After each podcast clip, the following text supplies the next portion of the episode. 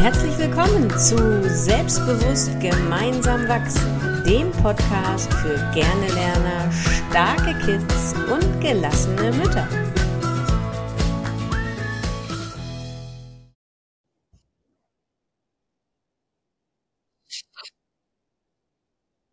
unseres Podcasts Selbstbewusst gemeinsam wachsen. Trixie lacht sich immer kaputt, wenn ich sage Hallo, ihr Lieben. Ihr lieben, liebenden Bastian Pastewka. Ich habe es immer noch nicht geguckt übrigens. Ja. Ja, sollte ich mal. Okay. Also heute geht es mal wieder um unser Lieblingsthema Noten. Ihr wisst ja, dass wir davon nichts halten, um es mal äh, so zusammenzufassen. Aber ähm, es gab ja jetzt gerade Halbjahrszeugnisse, also zumindest bei uns in Hessen gab es letzten Freitag Zeugnisse. Manche haben sie ja schon eine Woche vorher bekommen, andere kriegen es, glaube ich, jetzt erst. Und ähm, ich habe ja, glaube ich, schon mal erzählt, dass ich mit meinem Sohn auch da mit dem einen oder anderen Lehrer schon mal angeeckt bin bezüglich seiner Notenvergabe oder seiner Benotung. Und dieses Jahr wurde ich aber durchaus in zwei Fällen mal positiv überrascht davon, wie benotet wurde, welche Noten mein Sohn dadurch auch bekommen hat, aber vor allen Dingen, wie benotet wurde und welche Ideen und ja, Hintergründe oder ja, Gründe die Lehrer dafür hatten. Und zwar war der erste Punkt ähm, Sportnote. Trixie, woran würdest du im Sport ähm, eine Note festmachen? Naja, natürlich, wie weit man springen kann, ist ja klar. Ja, und, genau. Äh, und auch, ob man bei den Bundesjugendspielen eine Ehrenurkunde bekommen hat. Ach ja. Mhm. Auch daran würde ich eigentlich eine Note festmachen. Nee, ja. eigentlich nicht. Ich habe das so kennengelernt. Ich habe zwei Sachen kennengelernt. Einmal auf dem staatlichen System und einmal auf der privaten Schule. Äh, auf den staatlichen war natürlich Leistung, weil es wurde dann abgehakt. Ähm, das ist ja wie bei einer U-Untersuchung, wie viel sie denn eigentlich schon haben müssten. Und wenn sie so hoch, so weit, so weit geworfen, gesprungen äh, sind, dann bekommen sie eine 1, 2, 3, 4, 5. Ähm, und ob sie es überhaupt probiert haben, das war überhaupt dahin nicht wichtig. Und ja. auf dem internationalen Schulsystem habe ich das anders kennengelernt. Da war ich nämlich überrascht, dass mein Kind nur eine 2 hatte. Mhm. Und er, nee, der hat gar keine Noten gekriegt. Stimmt, der hat gar keine Noten gekriegt. Aber woher wusste ich, dass er nicht eine, die beste hat? Weiß ich gar nicht. Egal. Auf jeden Fall haben sie mir erzählt, dass es nicht wichtig ist, was die Kinder können, sondern inwieweit sie sich einbringen und bemühen, ähm, sich täglich zu verbessern. Ja. Und das fand ich eigentlich ziemlich cool. Einerseits, wie sie sich einbringen, Geräte abzuräumen, anderen zu helfen, mhm. das soziale Miteinander zu haben und auch inwieweit sie sich bemüht haben, wenn sie etwas nicht gekonnt haben, äh, es trotzdem weiterzumachen. Mhm. Und das ist ja für mich ein gelebtes Growth Mindset. Ne? Also ja. was ich jetzt noch nicht kann, heißt nicht, dass ich es nie kann, sondern dass ich es irgendwann können würde, ja. wenn ich es genug mache. Mhm. Und deine Beispiele, was du mir erzählt hast mit deinem Sohn, finde ich auch fantastisch. Dass das nicht nur im internationalen System oder privaten System ist, sondern das geht eigentlich auch im Schul, im normalen, im staatlichen Schulsystem. Genau, also der Lehrer, der Sportlehrer ist, glaube ich, relativ jung noch. Ich weiß es nicht genau, man sieht ihn ja nicht, aber ich glaube, der ist noch relativ jung. Und mein Sohn ist echt kein sportlicher Held. Ja, der geht klettern, aber der ist jetzt nicht so wie die Überflieger, die hier alle im Fußballverein sind, die, ähm, die man einfach so als sportlich bezeichnen würde. Und er hat jetzt in der Sport eine 2 bekommen. Und sein bester Kumpel, der extrem sportlich ist, hatte sonst immer eine Eins in Sport und hat auch eine 2 bekommen. Und ich habe gedacht, ähm, das passt irgendwie eigentlich nicht zusammen. Aber sie haben es mir dann erklärt, dass es genauso ist, wie du gesagt hast, dass eben nicht nur die sportliche Leistung zählt, sondern auch das Sozialverhalten im Sportunterricht, das Mithelfen und eben auch das Bemühen. Denn warum sollte jetzt jemand, der sowieso im Fußballverein ist und dann ist Fußball das Thema und der strengt sich überhaupt nicht an, sondern macht alle nur runter, jetzt nur als Beispiel, ne? ist nicht so gewesen, aber als Beispiel macht alle runter, weil sie es vielleicht noch nicht können und verhält sich einfach so wie ich kann das ja, ich bin ja schon seit Jahren im Fußballverein, ähm, der kriegt dann eben keine gute Note, obwohl er fußballerisch natürlich viel, viel besser drauf ist, eigentlich als jemand, der noch nicht Fußball spielen kann, sich aber wirklich bemüht, ähm, kämpft, den Ball abgibt, sich an die Regeln hält und so weiter. Ne? Also das ist in dem Fall da offensichtlich wirklich passiert. Und sie haben wohl auch ähm, einen Teil der Sportnote besteht aus so einem ja, die haben so eine Art Fahrradunterricht, wo sie sowohl Verkehrsregeln und Sicherheit nochmal trainieren, aber auch Fahrräder reparieren, in der Werkstatt irgendwas machen. Und auch das zählte dazu. Und da ist es natürlich für den Lehrer, so ist es mir gefeedbackt worden, schon ganz, ganz wertvoll, wenn da einer nicht das totale Chaos veranstaltet. Weißt du, denn 30 Kinder draußen, 30 Fahrräder, das kann natürlich auch schon sehr im Chaos enden. Und wenn man sich da gut an die Regeln hält und einfach mithilft, dass alle zwei schöne Stunden haben, dann ist das natürlich wertvoller, als jetzt zu sagen, ich kann jetzt hinten auf dem, auf dem Hinterrad freihändig fahren oder so Sachen. Ne? Und das ist da offensichtlich eingeflossen. Ich habe ähm, mich sehr gefreut. Die, die jetzt die Sportcracks sind und gewohnt waren, immer eine Eins zu haben, haben sich wahrscheinlich nicht gefreut. Aber ich glaube, es hat auch grundsätzlich keiner eine in Anführungszeichen schlechte Note bekommen, sondern es ist einfach nur ein Hinweis gewesen, wo einfach gerade der Fokus lag. Ne? Und das fand ich eine sehr schöne, sehr schöne Erkenntnis. Ja. Und das bringt mich zu meiner Frage: Sind wir denn jetzt für Noten? Nee. nee, genau, weil das habe ich mir jetzt gerade überlegt. Finde ich das denn jetzt toll, dass das benotet wird? Nee, auch nicht. Nee. Weil das ist ja trotzdem wieder eine Bewertung. Ja, seine Bewertung es ist wieder ein Vergleich, auch wenn man sagt, man hat es jetzt irgendwie anders gewichtet. Aber ja. trotzdem ist es eine Bewertung von Verhalten. Genau. Jemand von außen sagt wieder, das war gut. Ja, das war gut oder Jemand das war nicht. von außen gut. sagt, prima, du hast hier nicht quer geschossen. Ja, genau. Du hast dich an die Regeln gehalten. Ne? Ja. Das ist, das ist ähm, ein ja von außen auferlegtes, wie soll ich das sagen? Mir fällt das Wort gerade nicht ein. Bewertungssystem? Ja, Bewertungssystem war nicht das Wort, sondern ein von außen gewünschtes Verhalten, ja. das du dann gezeigt hast. Es kam nicht von dir innen heraus, sondern ne, das ist von außen auf, an dich rangetragen worden und du hast dich, das gibt's ja auch immer, ich glaube, der, der Gerald Hüther hat das gesagt, ähm, gute Schulnoten sind kein Zeichen von Intelligenz, sondern von besonders guter Anpassungsfähigkeit. So ist es ja leider. Ne? Aber wenn wir nun mal in diesem System Noten gefangen sind, dann lieber so. Das ist genau. das, was ich eigentlich denke. Ja. Genau, genau. Genau, das fand ich auch. Genauso geht es ja mit der Kunstnote, weil ich höre, ich kenne ja diese Diskussion, ähm, dass in Kunst und in Sport die Note eigentlich abgeschafft werden sollte, weil mhm. sie ja mhm. nicht gerecht ist. Ja. Ähm, und bei der Kunstnote, da hatten wir uns ja vorher schon unterhalten, da wäre es ja eigentlich ziemlich wichtig zu sagen, was die Vorgaben sind, auf was mhm. der Lehrer Wert legt, damit das Kind auch weiß, okay, wenn ich das erfülle, wieder von außen, äh, dann bekomme ich eine gute Note. Ja, genau. Ich hatte das neulich das Thema mit meinen Mädels hier abends, dass es an bestimmten Schulen Kunst-LK gibt. Und das geht natürlich über das Malen auf dem Zeichenblock dann hinaus, ne, mit ganz, ganz viel Geschichte wahrscheinlich, so stelle ich es mir vor, ne. Aber ich frage mich dann auch manchmal, das kam in dem Zusammenhang, ist eigentlich jedes Fach für einen Leistungskurs und eine Abi-Note geeignet? Und wenn ja, welche Aussagekraft hat das dann am Ende so ein Schulabschluss? Ne? Also ich kann mich da auch an meine ähm, an Bekannte erinnern, die Kinder waren auf Privatschulen und die konnten sich ihre Fächer wirklich aussuchen, egal davon in welchem Bundesland das war. Und die haben dann irgendwie Sport, Musik und Kunst im Abi gemacht. Und dann frage ich mich, wenn wir in diesem Schulsystem doch, in diesem Notensystem gefangen sind, dann ist es doch mit solchen Fächern am Ende nicht vergleichbar, oder? Das war so ein Gedanke, den ich dann auch hatte. Ja, kann ich nachvollziehen. Bei uns in Hamburg haben wir Profile. Das heißt, wir haben ein Kunstprofil und innerhalb dieser Profile ist so ein Paket an, an Fächern, die du mitnimmst. Ja. Ähm, da kannst du das nicht mehr wie früher, wo ich zwei Leistungskurse wählen konnte und habe dann entsprechend die anderen Kurse gewählt. Das mhm. konnte ich dann nicht mehr frei wählen.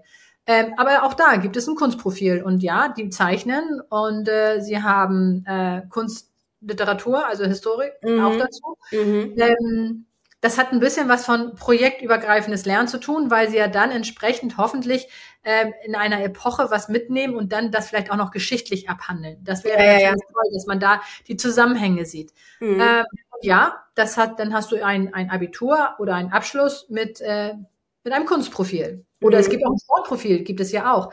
Mhm. Allerdings, ich weiß nicht, ob das bei euch auch ist, ich denke schon, du musst eine bestimmte Anzahl an äh, gesellschaftlichen, an naturwissenschaftlichen, an sprachlichen Fächern haben.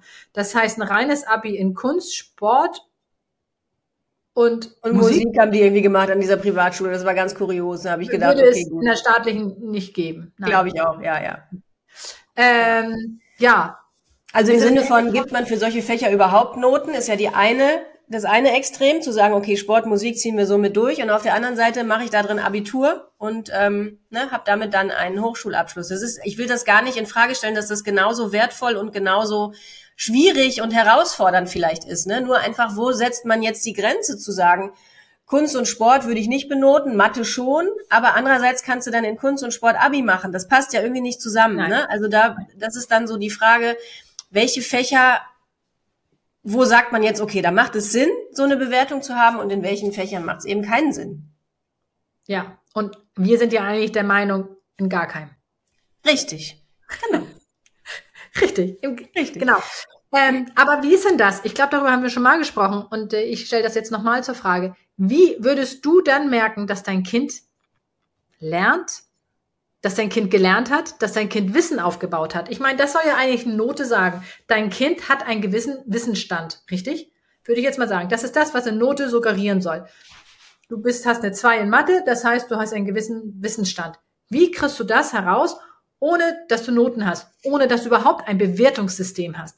Also auch diese Kompetenz, äh, Kompetenzzeugnisse oder die halb ausgefüllten Torten sind ja in irgendeiner Art und Weise immer eine Bewertung. Hm. Wie weißt du als Mutter, als Vater, ähm, dass dein Kind einen gewissen Wissensstand hat? Muss ich das wissen? Richtig. Richtig. Richtig. Das haben wir, da, äh, Corinna, darum machen wir unseren Podcast auch zusammen. Ja. oh, Prüfung bestanden. Ja, ich gebe dir dafür eine Eins. Nein, aber genau, das habe ich nämlich auch gedacht. Muss ich das überhaupt wissen? Muss ich ja. das wissen, ob es den Level, ähm, den Klassenlevel erreicht hat? Das ist doch auch nur von außen vorgegeben, was wann zu lernen ist. Und vor allen Dingen, in welchem Fach was zu lernen ist. Und pff, das sagt doch gar nichts eigentlich. Okay, dann kommen wir jetzt irgendwann, dürfen die Kinder, sind sie aus der Schule draußen und dann kommt was weiterführendes, was auch immer. Studium, Lehre, was gibt's denn sonst noch? Arbeit, freiwilliges soziale Jahr, sowas. Ja. Genau. Bei einer Lehre kann ich ja noch verstehen, da brauchst du kein Zeugnis, weil da haben vielleicht die Firmen selber ihre Einstellungskriterien, sie unterhalten sich mit dem Kind, sehen, ob es überhaupt handwerklich begabt ist, ob es vielleicht mit Zahlen umgehen kann. Dafür brauchst du kein Zeugnis. Das hat natürlich ein bisschen mehr Aufwand bei den Firmen, um sich die richtigen Bewerber herauszusuchen. Aber dann hast du vielleicht auch die richtigen, die vielleicht auch länger bleiben und nicht ein Abiturient, der das Ganze zwei Jahre macht und dann zu gehen, weil er dann lieber studieren möchte. So, ja. Da kann ich das ja noch verstehen. Wie machst du denn das im Studium? Woher weiß denn dass äh, die Universität, dass du den richtigen Menschen, also dass du den richtigen Kandidaten bekommst? Ist das denn auch mit? Ich finde Auswahlverfahren auch bei Universitäten eigentlich ziemlich cool, ohne die Zensuren zu haben. Die können also ihre die Frage ist, müssen die das denn wissen? Also warum, was hat denn für, was hat denn die Uni für ein Interesse daran auszusuchen, wer da jetzt Französisch auf Lehramt studiert und wer nicht? Französisch auf Lehramt studiert und nicht. Gibt's da, ja, also da darf doch auch jeder rein, oder nicht? Ja, dann also, muss halt Abitur haben. Wenn wir vorher die Noten abschaffen und es keine Abiturprüfung gibt, gibt's auch kein. Genau. Dann lass uns das mal weiterspinnen. Wenn aber Kein jemand doch sagt, ich fühle mich dazu befähigt und dazu berufen, Französisch auf Lehramt zu studieren, habe aber kein Abitur, Warum sollte der das dann nicht machen? Sind das dann schlechtere Lehrer? Richtig. Das ist ja fast so wie Medizin, nur mit Einser- und Besser-Durchschnitt studieren genau. können. Genau. Das sind ja auch nicht die besseren Ärzte. Nee, vor das allem heißt, nicht im, im sozialen ähm, Miteinander mit den Patienten oder so, ja. Das heißt, eigentlich dürfen doch eigentlich auch in den Studiengängen in irgendeiner Art und Weise, wie ich schon finde, nee, auch Auswahlkriterien, nee, weil dann hast du ja auch wieder alles von auf einen bestimmten Zeitpunkt gesetzte Leistung, die dazu befähigt oder sagt, dass du das Studium überhaupt machen darfst. Ja, es ist, ist ja auch total freiwillig. Und wenn jemand sagt, ey, ich fühle mich dazu befähigt, Französischlehrer zu werden, so what? Warum soll er das nicht tun? Okay. Lass uns mal weiterspinnen. Denn ja. macht er jetzt das Studium. Ja, dann braucht es wieder irgendeine Form von Abschluss, um in dieses Dings reinzukommen. Aber auch da wäre es doch viel sinnvoller zu gucken, gerade bei den Lehrern finde ich das, wer von denen kann denn überhaupt mit Kindern umgehen? Ja. Also, aber auch das, also momentan ist ja das System so ausgelegt, dass du das Wissen haben musst, um den Kindern was beizubringen und nicht, ob du überhaupt mit den Kindern umgehen kannst. Mhm. Im Rückkehrschluss ist es ja aber auch nicht, dass du beweisen musst, dass du mit Kindern umgehen kannst. Also ja. Das ist ja auch wieder eine Bewertung. Ja. Geht es nicht einfach nur darum, ob du dich selber befähigt fühlst, ob du nicht denkst, dass du was dazu beitragen kannst? In der Schule von meinen Kindern sagen mhm. meine Kinder oft, die Eltern, äh, die Lehrer haben gar keine Lust. Die kommen mhm. schon mit einer Flappe rein, dann kommen solche Kommentare wie, mir ist es egal, ob ihr es lernt oder nicht, ich krieg sowieso mein Geld. Das ja. ist jetzt nicht wirklich motivierend, dass die Kinder sagen, ey, dem ist es wirklich wichtig, dass mhm. ich das lerne und der steht auf meiner Seite. Ja. So. Was heißt denn das Ganze, wenn wir ein Leben haben ohne Abschlüsse? Und ich weiß, wenn mein Sohn das jetzt hören würde, mein Großer, der würde sagen, Mama, was redest du da? Geht nicht. Das will ich auch gar nicht.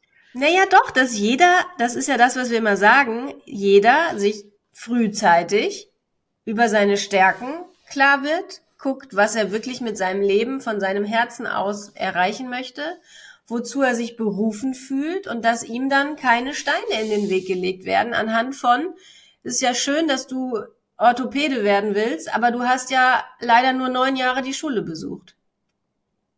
Warum soll der denn nicht, wenn er sich jetzt endlich in den Arsch tritt, das schaffen?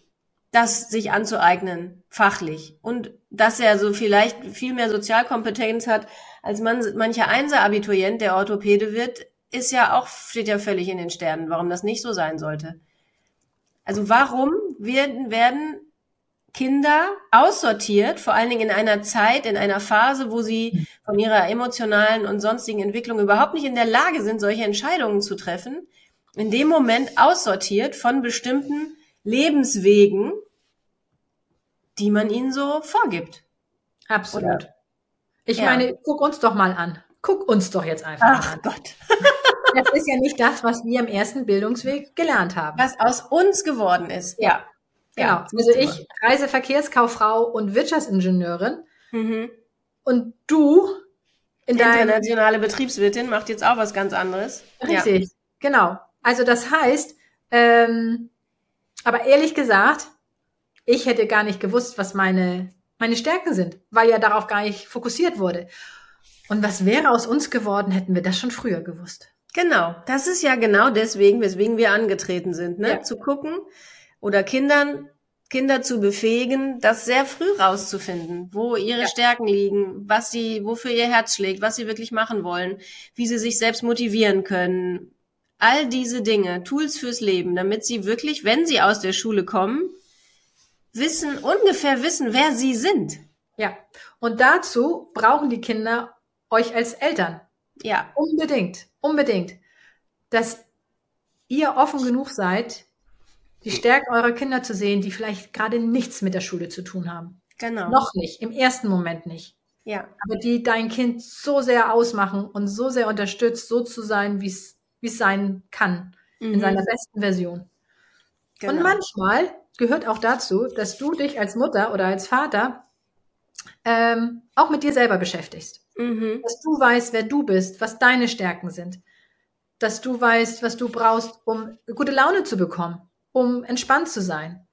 Weil ja. wenn du das nämlich hast, diese Grundlage, dann ähm, kannst du auch viel besser auf dein Kind eingehen. Genau, eben. Und deinem Kind das auch vorleben. Ich erlebe das oft in meinen Coachings, dass ich dann die Frage stelle, den Kindern die Frage stelle, was willst du denn mit deinem Leben anstellen? Ne? Gar nicht, was willst du mal werden, sondern was macht dich glücklich? Wie stellst du dir dein Leben vor? Was möchtest du machen? Und dann sitzen die Mamas manchmal daneben mit Ende 30, Anfang 40 und sagen, ey, die Frage habe ich mir auch noch nie gestellt. Ja. Und wenn du deinem Kind so vorlebst, ich habe den Schulabschluss gemacht, ich habe das studiert und jetzt muss ich das auch durchziehen bis zur Rente. Und nach der Rente fängt mein Leben dann an, weil dann mache ich endlich das, was ich schon immer machen wollte. Dann weiß ich nicht, ob du damit ein glückliches und selbstbewusstes und zufriedenes Kind erziehst, das wirklich mit sich im Reinen ist, sondern da gehört für mich auch dieses Vorleben dazu.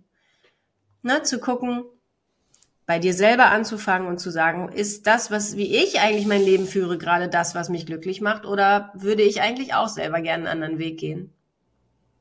Ja. Meine Eltern haben mir immer gesagt, als ich wusste nach dem Abi auch nicht, was ich machen soll, fange erstmal irgendwas an und dann guckst du immer, kannst du immer noch mal gucken. Ja. Was wirklich passiert wäre, wenn ich es zwischendurch hätte abbrechen wollen, weiß ich nicht. Aber es hat mir die Sicherheit gegeben, mich nicht so festlegen zu müssen für die nächsten 40 Jahre. Ja, aber das ist ja eh hinfällig. Ich meine, wir leben nicht ja. mehr in einer Zeit, wo du 40 Jahre das Gleiche machen wirst. Und darum ist es so wichtig, die Veränderung an sich äh, zu umarmen und die Chancen da drin zu sehen und nicht die Angst da drin zu sehen, ui, jetzt verändert sich was. Und das Aber ist ich ja glaube, das haben ganz viele noch nicht verinnerlicht, dass die Jobs, ja. die es jetzt gibt, die es in 20 Jahren nicht mehr gibt. Ja, aber dafür sind wir ja nun auch da. Genau. Ja. Genau. Und dass Veränderungen gut sind und dass Veränderungen eine Chance sind und ja. dass Veränderungen ein Weiterkommen sind, dass Veränderungen ähm, Möglichkeiten sieht, die genau. du jetzt vielleicht noch nicht mal siehst. Ja, und auch, dass jede Veränderung mit Ablehnung beginnt. Wie zum Beispiel du vorhin jetzt gedacht hast, möglicherweise, als wir von einem kompletten System ohne Noten, ohne Bewertungen, ohne Abschlüsse, ohne irgendwelche Zugangsbeschränkungen zu Studium besprochen haben, dass du vielleicht gedacht hast, jetzt drehen sie beide total durch. und wenn dann bei ja. dir da so ein bisschen Ablehnung aufgekommen ist und gesagt hast, ey, jetzt geht's los, dann ist ja. das genau richtig, weil dann haben wir bei dir jetzt was ange ange angepiekst, angetriggert. Ja, sehr guter Punkt. Und äh, vielleicht hast du ja auch gemerkt, als der du jetzt zuhörst, dass äh, wir auch erstmal gar nicht wussten, in welche Richtung das geht. Ja. Und was für einen Spaß das bringt, sich damit zu beschäftigen mhm. und einfach mal träumen, einfach mal zu träumen. Ich meine, unsere Kinder können großartig träumen und dann kommen wir Erwachsene und sagen, ey, nun mal, komm mal hier auf den Boden der Tatsachen zurück. Ja. Und damit stellen wir den Status quo nicht in Frage. Und mhm. genau das ist so wichtig, um Veränderungen herbeizuführen, die wir unbedingt brauchen. Ich meine, äh, auch elektrischen Strom gab es und die hat keiner gesehen mhm. und trotzdem gab es das. Und mhm. einfach nur mal weiter zu spinnen, was alles möglich wäre und die Möglichkeiten zu sehen, weil dann werden sie nämlich auch passieren. Mhm. Genau. Ich finde das irre, Corinna. Wir haben angefangen, über Noten zu sprechen und wie eine Sportnote anders gemacht werden kann und kommen jetzt auf dieses große Thema. Ja, ich habe einen neuen Untertitel für unseren Podcast. Der Podcast ohne Skript. ja. ja. Genau. Also wir landen oft nicht da, wo wir angefangen haben. Nein, und ich finde, das ist ja gerade das Reizvolle zu sehen, was passieren kann, wenn man sich einfach mal auf die Möglichkeiten und äh, einlässt, was mhm. alles sein kann, wenn man sich nicht an die, an den vorgefertigten Weg hält. Mhm, genau, super. So, was können wir jetzt einmal ganz kurz, das ist ja, soll ja nicht nur eine Blabla-Runde sein, sondern was können wir jetzt den Eltern eigentlich mitgeben? Ja, gute Frage. Okay. Erste, also für mich ist es auf jeden Fall out of the box denken. Also out nur wenn du denkst, das ist einfach so, muss mhm. es so nicht sein. Mhm. Und lass einfach mal deine Gedanken freien Lauf. Mhm. Sieh die Möglichkeiten, auch wenn du sagst, nein, das ist jetzt nicht möglich. Mhm. Gerade, gerade das sind die Sachen, und das hast du so toll gesagt, wenn, wenn du erstmal gesagt hast, nee, äh, sag mal, spinnen die jetzt? Genau mhm. das sind die Sachen, die einen weiterbringen, die uns weiterbringen. Mhm. Wo Menschen sagen, das ist nicht möglich. Genau das ist das, was möglich sein kann. Genau. Und sei offen für Veränderung und das, was wir auch immer sagen, traue deinem Kind und vertraue darauf, dass dein Kind den für sich richtigen Weg finden wird und es nicht durch irgendein System in irgendeine Richtung oder lass es nicht von einem System in irgendeine Richtung pressen, in die es dann zwanghaft bis zum Ende durchführen muss, sondern vertraue darauf, dass es seinen Stärken entsprechend seinen Weg finden wird. Genau. Und abbrechen ist kein Manko. Abbrechen ja. ist sogar eine Stärke mhm. und ein Mut. Ja. Weil dahinter kann was ganz anderes kommen. Genau. Und manchmal ja. braucht es diese erste Erfahrung, um mhm. herauszufinden, das ist nicht das, was ich will, um dann wirklich herauszufinden, genau das ist das, was ich will. Das möchte ich, genau. Ja, super. Prima, alles klar, ihr Lieben. Das war's für heute. Ähm, schreibt uns gerne, was ihr davon haltet. Und ansonsten freuen wir uns, wenn ihr uns in der nächsten Folge auch wieder begleitet. Bis dann. Tschüss.